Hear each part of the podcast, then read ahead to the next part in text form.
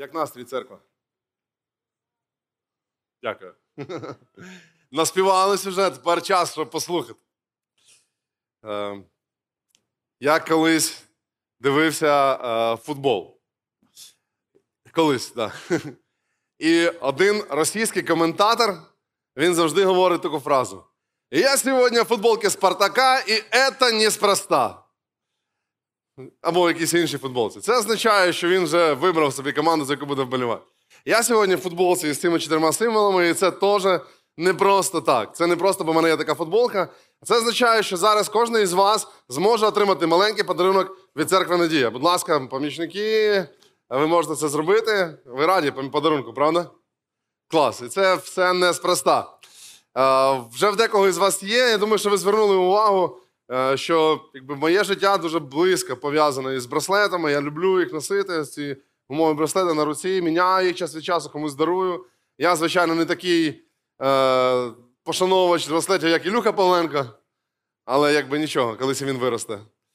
Е, будь ласка, зараз ви отримаєте браслет, можете вибрати собі колір. До речі, є трошечки менших розмірів, якщо ваша рука менша. Але виберіть собі от в тон, яку би ви хотіли. Чому це важливо? Я хотів би, щоб сьогодні, коли я буду проповідувати, ви допомогли собі самим запам'ятати чотири пункти проповіді. І для цього ось цей браслет буде на вашій руці або в ваших руках, як ви вже собі захочете. Ці чотири символи, про які ми сьогодні будемо говорити, насправді придумані дуже давно. Вони є популярним, навіть я би сказав, брендом, який нагадує про дуже важливі речі. І нам просто обов'язково їх знати. Тому, поки ви ще роздаєте, я хвильку зачекаю. Так, Беріть. Тільки не кажіть, а можна додому? У мене вдома троє дітей. Коли ми дивимося на ці чотири символи, кожен із них для нас знайомий. Можливо, знак ділення, який знаходиться на другому е, другому кружечку, ми, може, по-іншому якось його малюємо.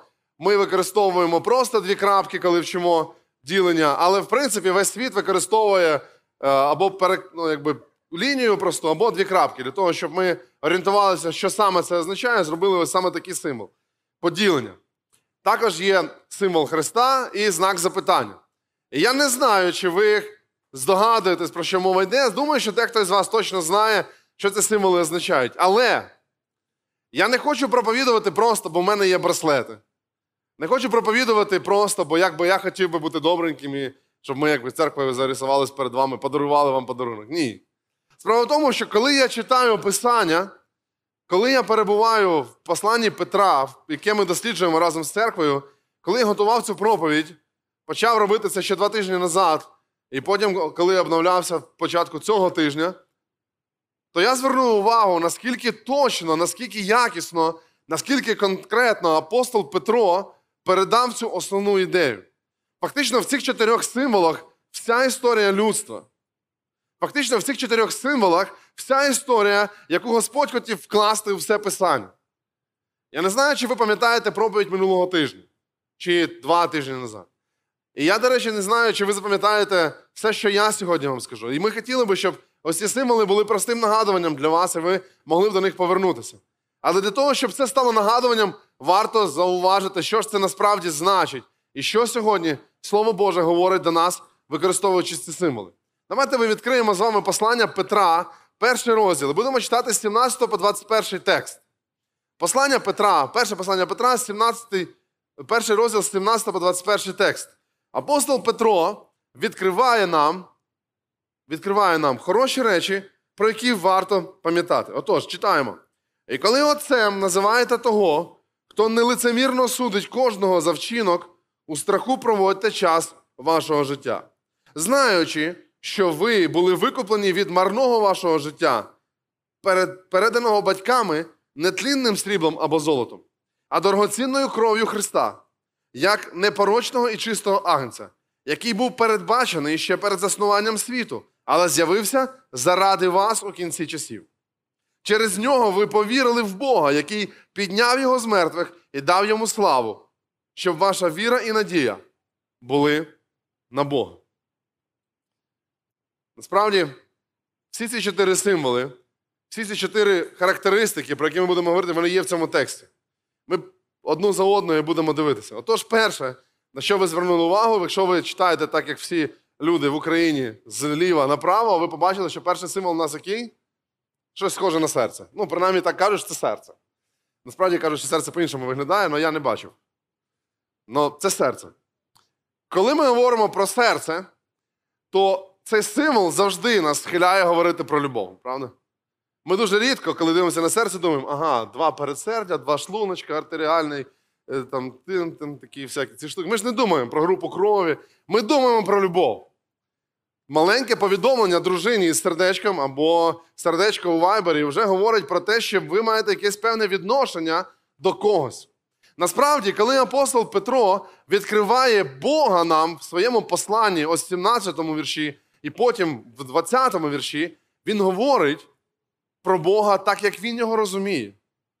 І першим словом, яке він характеризує Бога, він пише так: і коли Отцем називаєте його.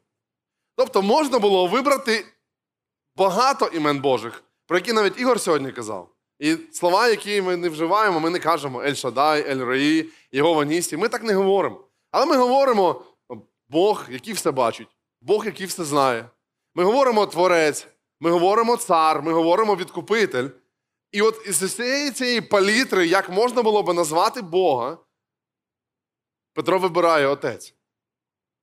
Звичайно, коли ми говоримо про Бога як Отця, дехто із нас може сказати, в мене не дуже хороша характеристика і не дуже хороші враження, коли я думаю про себе і про мого батька. Насправді, ми віримо в те, що світ лежить у злі. І не кожний батько відображає образ Бога в житті дитини.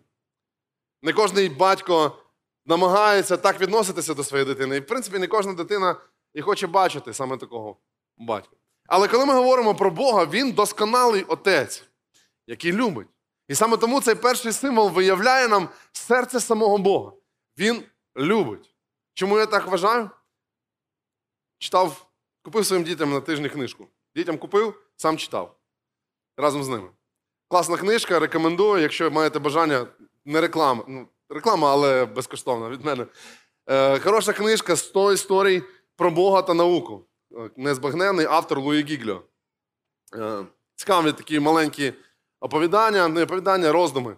І ось читав перше, про що там написано. І цікаво, що ну, просто Луї Гіглю здер з мене е, проповідь, яку я проповідував на кроці. Просто один в один.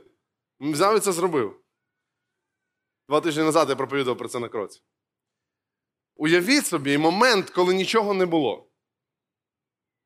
Уявіть собі момент, коли ми не можемо навіть слово щось на щось сказати, бо цього щось просто не існує.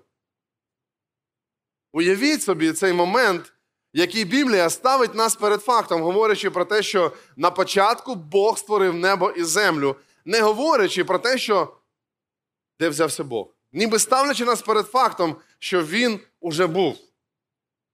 І ось Луї Гігліо говорить про те, що уявіть собі, що Бог взяв тебе як чистий аркуш паперу і почав писати історію твого життя. Він почав зароджувати тебе, якісь характеристики вкладати в нього, написав ось це все. Але один нюанс.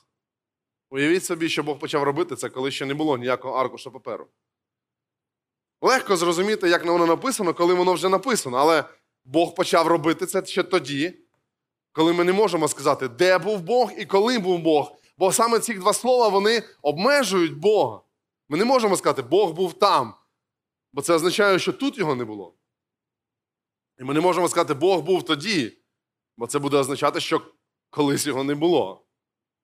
Бог просто створив небо і землю. І ось у його творінні, в тому, як він це робить, я бачу любов.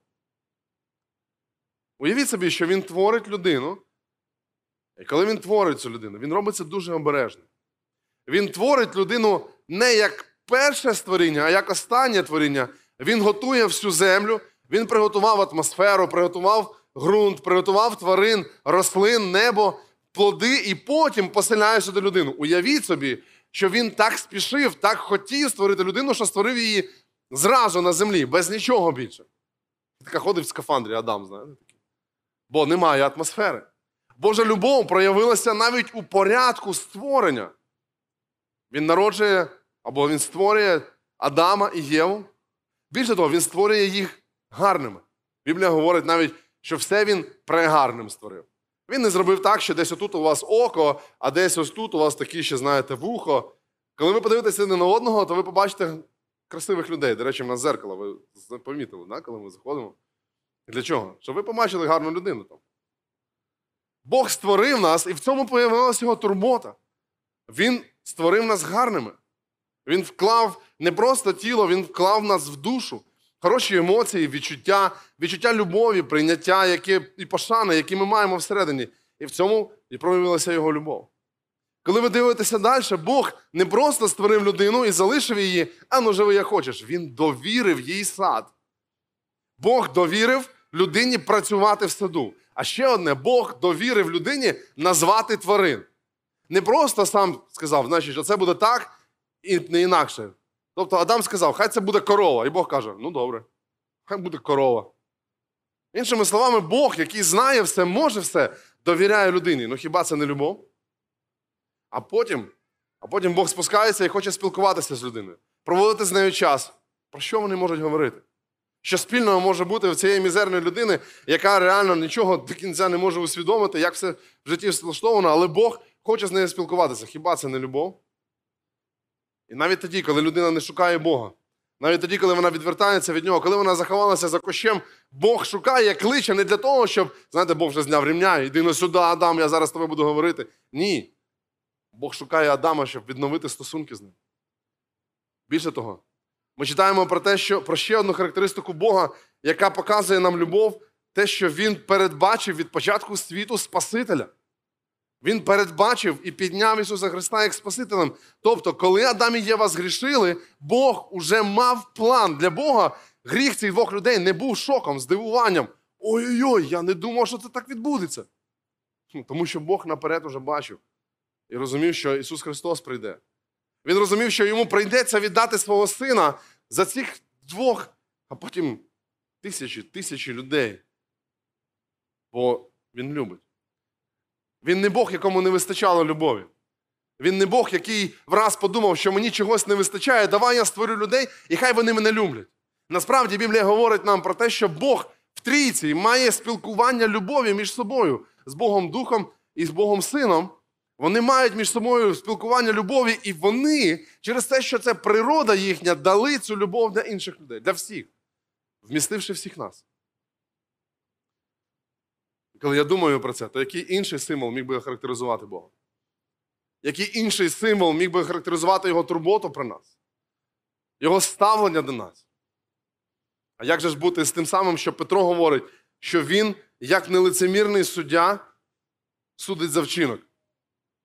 Нелицемірний? Нелицемірний суддя означає, що він нелицемірно любить нас і абсолютно справедливо поступає з нами. Він не підламбузницьки любить, посміхається, не просто хоче заробити нашу любов чи наше розположення до нього. Він щирий в тому всьому, що робить. Нелицемірний суддя означає, що він судить справедливо, і його суд, і його сама характеристика, його, його сутність, вона показує його, а наше відношення, наше життя, наше ставлення до всіх речей мають бути підтягнуті або вимірені його ставленням до всього, що відбувається навколо. Я не можу сказати, що я хочу, не хочу, і ось мірило істини. Насправді є мірило, і це Ісус Христос. Або Отець, Бог. Він Бог, який любить, і його любов не лицемірна.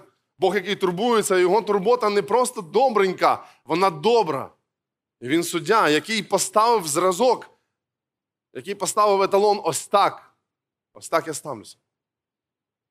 Ми ж, в свою чергу, щось інше зробили. Цікаво, що йде далі. І думаю, що кожен із вас, кожен із вас міг побачити другий символ. Бачите? І що у вас там намальовано? Знак ділення. Насправді цей знак, він означає гріх.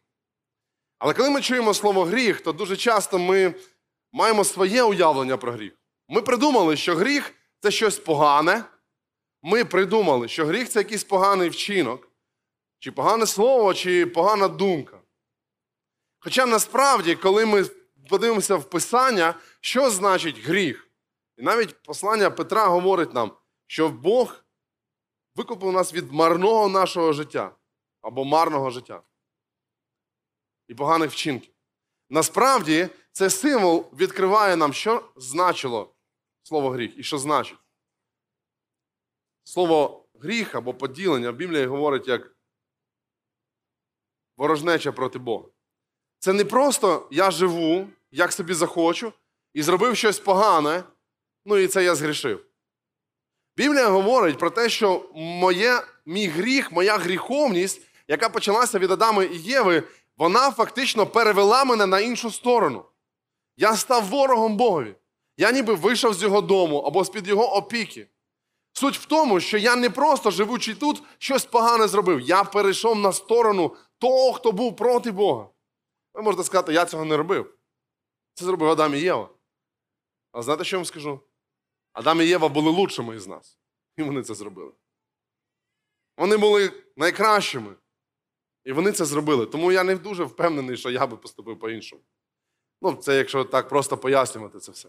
Але цікавість покладає в тому, що ми тепер, коли ми ворогуємо проти Бога, все, що відбувається ось тут, все, що відбувається на іншій території, все, що ми би не робили, хороше, погане, ми проти Бога. Ми воюємо проти нього. Стоп, а як же ж добрі вчинки? Стоп, а як же ж хороші речі, хороші звички, як же ж любов, прийняття, спілкування? Це ж хороші речі, які я можу робити. Насправді вони і виключають можливість спастися через ці речі. Тому що коли ми говоримо про гріх як якусь погану дію, слово чи вчинок, тоді нормально, на кожне погане є щось хороше. Ну, ніби перекрив, знаєте, білим чорним перекрасив те все. Але коли ми говоримо про гріх у біблійному розумінні, це марнотне життя. Все, що я роблю тут, добре чи погане, якщо воно не на стороні Бога, в кінцевому результаті воно розділяє мене з Богом. Я не можу перестрибнути туди. Я можу лише поглядати туди і зрозуміти, ось я так маю поступати, ось так, ось так. Але суть не в тому, як я поступаю. Суть в тому, щоб перейти звідси сюди. У мене є розділення. Коли я читаю Писання, я бачу одну цікаву деталь в Івана від Івана, 3 розділі, 31 віршем, написано так. Іван Хреститель говорить до своїх учнів, пояснюючи, хто такий Ісус. Він каже так: хто приходить з гори, той над усіма. Мова йде про Ісуса Христа. Хто із землі, той земний, по земному говорить, а хто приходить з неба, той над усіма. Що цей текст говорить нам? Насправді, в контексті це дуже цікаве і дуже глибоке, хороше місце, яке показує нам, як Бог і ми ставимося до гріха. Іван, який був одним із найкращих людей, які жили на землі, Ісус Христос називає його найкращим пророком. Він пояснює, що всі мої намагання, які я роблю в цьому житті, все моє е, старання, це всього-навсього можливість піднятися з точки А в точку Б. І я ніби стараюся лізти по цій горі, наближатися до Бога. Ось тут святість Божа, ось тут Божа любов, ось тут Боже прийняття. І я все життя лізу по цій горі. Я можу піднятися дуже високо, а можу бути тільки на початку цього кроку. Але насправді одна проблема. Я ніколи не достану небес. Цей текст говорить нам про те, що був той, який з неба зійшов, і той над усіма. Але як би високо я не забрався сюди, якщо я не в Ісусі, якщо я не відроджений, то як би високо, навіть на самому Джамалунгму чи Еверест, як ви там її вже називаєте, ви не піднялися, вона ніколи не тикне своєю вершиною неба. Тому всі мої намагання, старання це класно. Я можу бути хорошою людиною, бути хорошим прикладом для інших людей, можу навіть бути хорошим сім'янином, але насправді тільки той, хто з неба зійшов, ось той Бог до якого ми всі так прагнемо. Він спустився до нас. І це дуже важливо, адже я так часто порівнюю себе з іншими людьми і думаю, та я не такий вже й поганий. У мене ніби все нормально складається. І я можу навіть бути хорошим прикладом, і навіть люди кажуть, що я їхній вчитель. Але насправді я ворогую проти Бога. І моє марнотне життя воно продовжується. В кінцевому результаті воно буде засуджене Богом якщо я не з Богом. Адже гріх, символом якого є оце час, знак поділення, він розділив мене з Богом. Як би я не кричав йому, не махав Богові, я з іншого боку знаходжуся. Гріх це те, що розділило колись людство з Богом. І тепер ми перебуваємо в цьому стані. Ми не можемо просто перейти сюди. Ось так просто. Чому не можемо? Чому не можемо? Давайте подивимося класне відео від наших друзів, від Тараса і Ілюхи про те, чому ж не можемо перейти.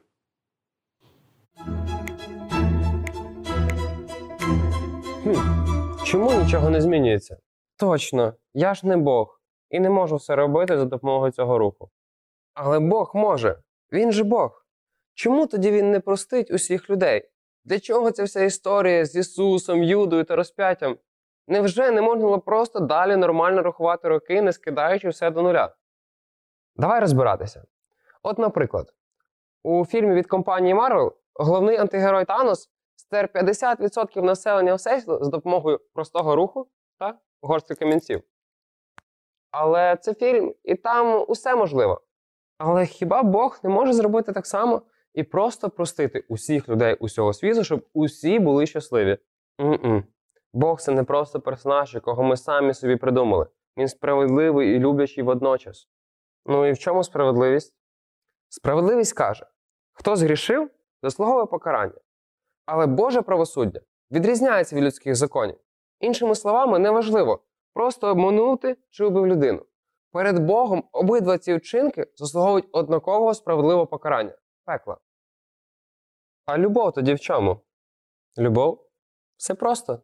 Це прощення. Бог він люблячий, і любов це прощення. Виходить, е, Бог може всіх простити? Чи залишиться він тоді справедливим? Уяви, що люблячий суддя під час засідань просто прощав би всіх. Чи існувало б тоді правосуддя? Отже, є справедливість і є любов. Яким чином Бог може проявити і те, і те, не заперечуючи жодне? Подумай хвилинку. Подумайте хвилинку, поставивши себе на його місце. Ваша дитина заслуговує покарання, яке їй не під силу знести. Але справедливість має відбутися. Ваші дії. Бог вирішив взяти покарання на свої плечі. Саме тому Ісус був розп'ятий на Христі. Те, що зараз Боже прощення доступне для кожного, це справедливо. Адже покарання уже виповнилось. Дякую, Ілюха. Я б так класно не сказав. Коли я думаю про це, то однозначно перейду, і думаю, ви теж перейдете до третього символу, яким є хрест. Він не просто тут стоїть як нагадування, що це все ж таки зал, де церква збирається. Він не просто якби доповнює е, набір з цих символів. Насправді він дуже важливу роль відіграє. Адже в ньому поєднується саме та річ, про яку ми говорили попередньо. Якщо Бог люблячий і так, і так неймовірно ставиться до людей, але в той же час люди грішні, і ми розділені з ним, то як же ж це все поєднати? Як же ж в кінцевому результаті це все працює? І ми читаємо. Ми читаємо в посланні Петра про те, що зробив Ісус. І найперше написано про те, що ми куплені дорогоцінною кров'ю Христа як непорочного і чистого агнця, який був передбачений при заснуванні світу, але з'явився заради вас. Цікаво, як Петро називає Ісуса. Він не каже просто як непорочного Ісуса або Божого Сина, Він називає його агнцем. Таке слово, яке ми дуже рідко вживаємо. Ми не кажемо агнець. Але агнець означає тварина, призначена для смерті через жертвоприношення.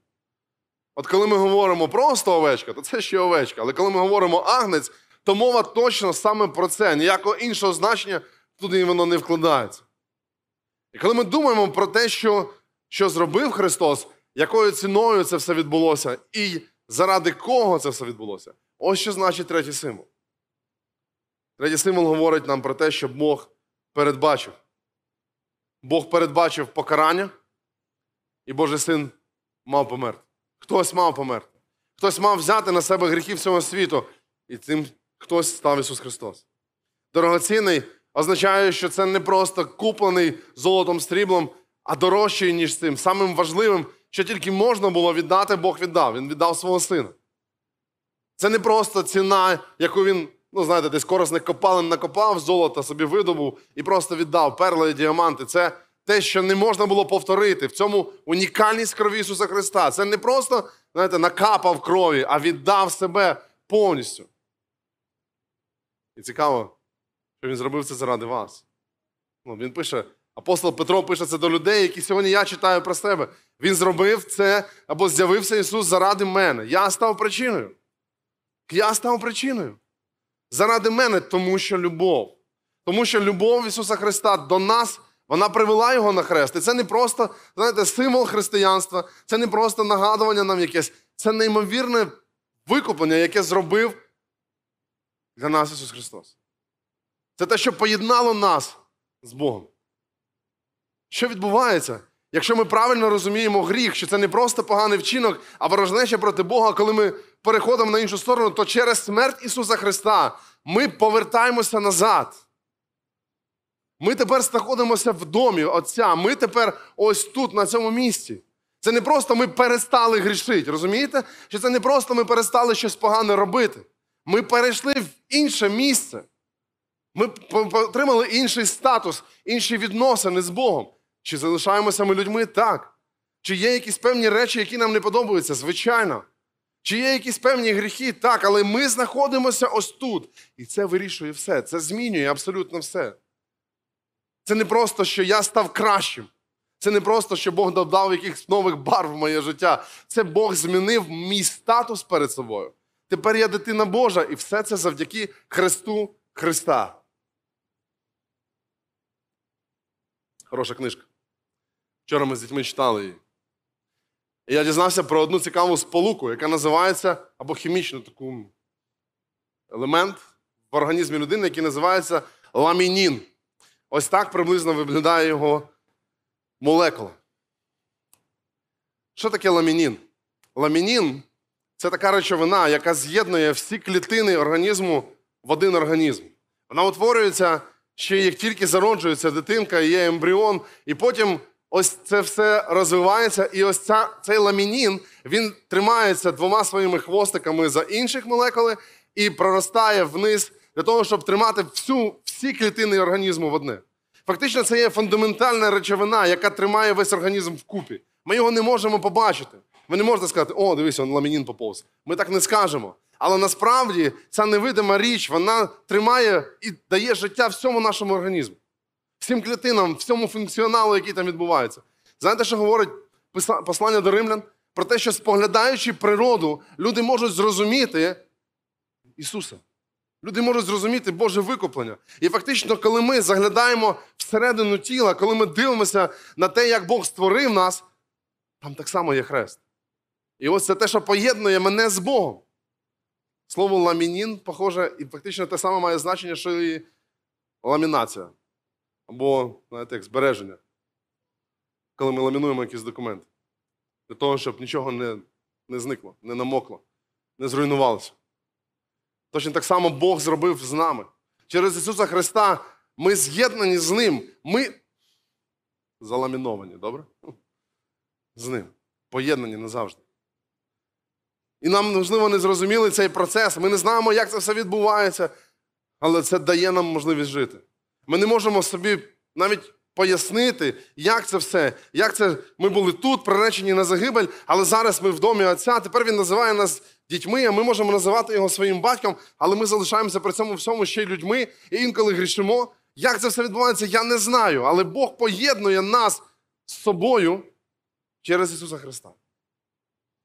І це не просто красивий символ, це не просто прикраса на твоїй шиї, це не просто наклейка на твоєму автомобілі, а це спасіння, яким, яке даровано нам через Ісуса Христа.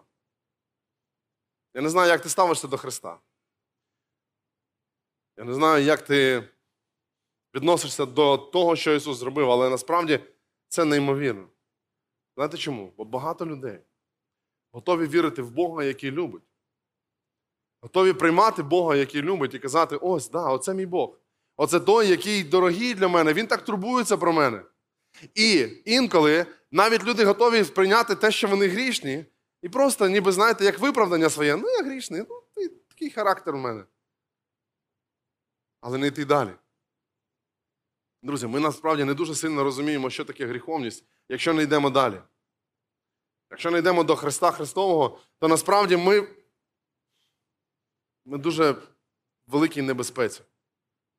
Якщо ми думаємо, що саме все собою відбудеться, ми в величезній небезпеці, тому що наступний крок після усвідомлення того, хто такий Бог, і усвідомлення гріховності це зрозуміти, що насправді поєднає мене назад з Богом. І це хрест Христа, якого я потребую кожен день, якого ти потребуєш. Бо він не просто плюсик, це не просто позитивне мишлення, це не просто церква, це спасіння. І останній символ, який у мене і у вас виглядає однаково, це знак запитання. Як же нам тепер жити? Що я буду робити? Що мені робити з цією всією інформацією, що ти мені розказав? І апостол Петро дає відповідь на це. Він не просто показує нам Бога, не просто показує нам нашу гріховність, не просто показує нам вихід. Він каже: добре, давай тепер іди. Ось тобі, як жити. І він каже про те, якщо ви називаєте Бога Отцем, то в страху проводите час вашого життя. І в 21 му вірші він каже, щоб ваша віра і надія були на Бога. Насправді ці три речі це наша відповідь, або навпаки, наше небажання відповідати на те, що ми маємо після того, як знаємо Бог, той, хто любить, ми гріховні, але Бог хоче поєднати нас з собою через смерть Ісуса Христа. Перше, про що він говорить, у страху проводьте час вашого життя. Що таке проводити час у страху? Насправді, страх, яким колись ховався Адам після того, як згрішив, це інший страх, про який тут говорить Петро. Насправді, ми так знаємо отой страх. Я зробив щось погане, я заховався, нікому нічого не сказав, переждав, ну ладно, получив трошечки, ну і все, але продовжив далі те саме робити. Коли Петро говорить про страх, в якому я можу провадити своє життя, то фактично він говорить: слухай, тепер ти в Божій сім'ї. Тепер ти живеш в його домі. Це значить, що він головний. Ти не бос. Ти прийшов і тепер ти живеш в його домі, і тепер ти підпорядковуєшся тим правилам, ти шануєш його. Це не означає, що він буде лупити тебе на кожному кроці. Це не означає, що він буде тикати тобі і казати, ти неправильно їсиш, ти неправильно взуття поставив, ти неправильно замів. Ні, Бог так не робить.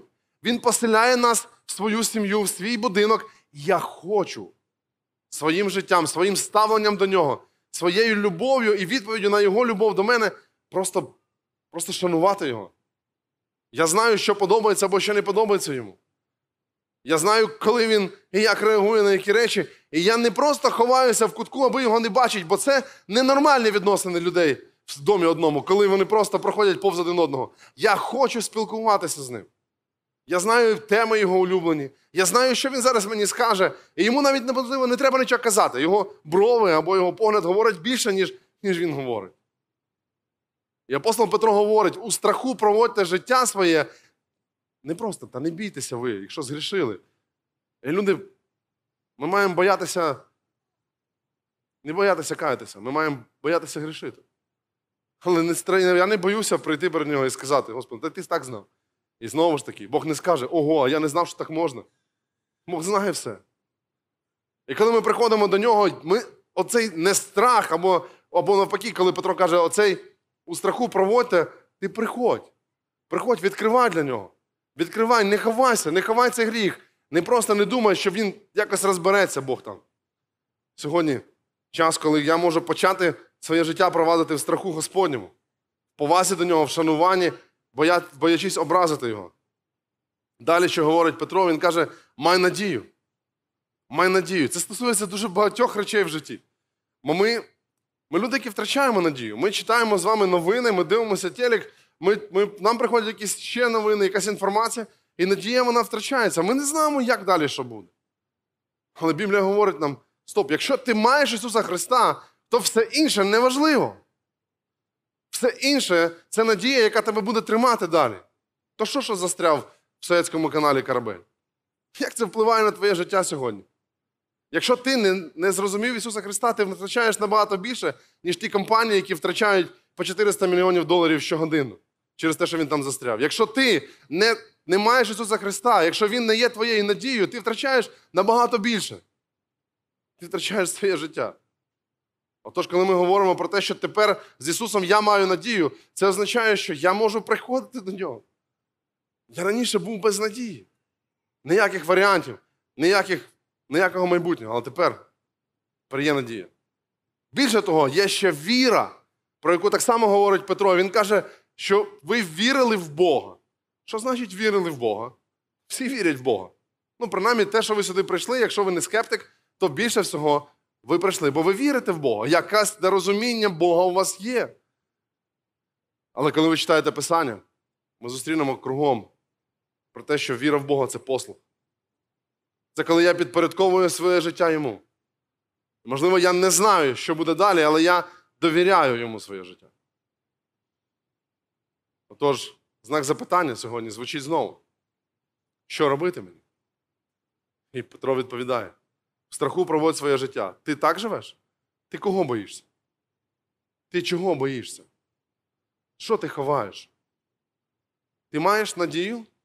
Чи ти маєш самовпевненість на те, що ти такий рішало, все в твоєму житті складається нормально? Ти віриш, ти слухаєшся Бога? Насправді, я хотів би, коли ви дивитесь на ці чотири символи, які зараз у кожного із вас є, щоб це не просто була така якась штука на вашій руці, яку ви подарите своїм дітям, вона стане вам неважлива. Я не зобов'язую вас її носити. Але я хотів би, щоб ви подумали над одним дуже важливим запитанням. Я був дуже здивований, коли вчора читав Писання, повторення закону 32 річ. Привіт. Натанчик, давай потім, добре? Давай потім, іди туди, і потім прийдеш. Так. Я думаю про одне дуже важливе запитання. Про те, що. Так. Раз, два, три, чотири. Ці четверо людей це чотири символи. Запомнили? Да? Я читаю повторення закону, і це дивовижно, як в 32-му розділі повторення закону, 4, 5, 6 і 7 вірш відкриває те саме. Дивіться. Четвертий вірш відкриває нам серце Бога. Він скеля, його діла досконалі, всі його дороги праведні, Бог вірний, у нього немає омани, він справедливий і правий. П'ятий вірш, наступний, відкриває нам поділення. Вони ж зіпсувались перед ним. У своїй порочності вони не його діти, стали лукавими і розбещеним родом. Шостий вірш, який відкриває нам викуплення. Це так ви віддячуєте Господу, нікчемний і нерозумний народи. Хіба він не є твоїм отцем, твоїм творцем, який придбав тебе і зміцнив тебе? І сьомий вірш, який задає запитання. І так написано: згадайте дні давні, осмисліть роки минулих поколінь, запитайте у своїх батьків, і вони розповідають тобі. Запитай людей похилого віку серед себе, і вони розкажуть тобі. Знаєте, що дивно?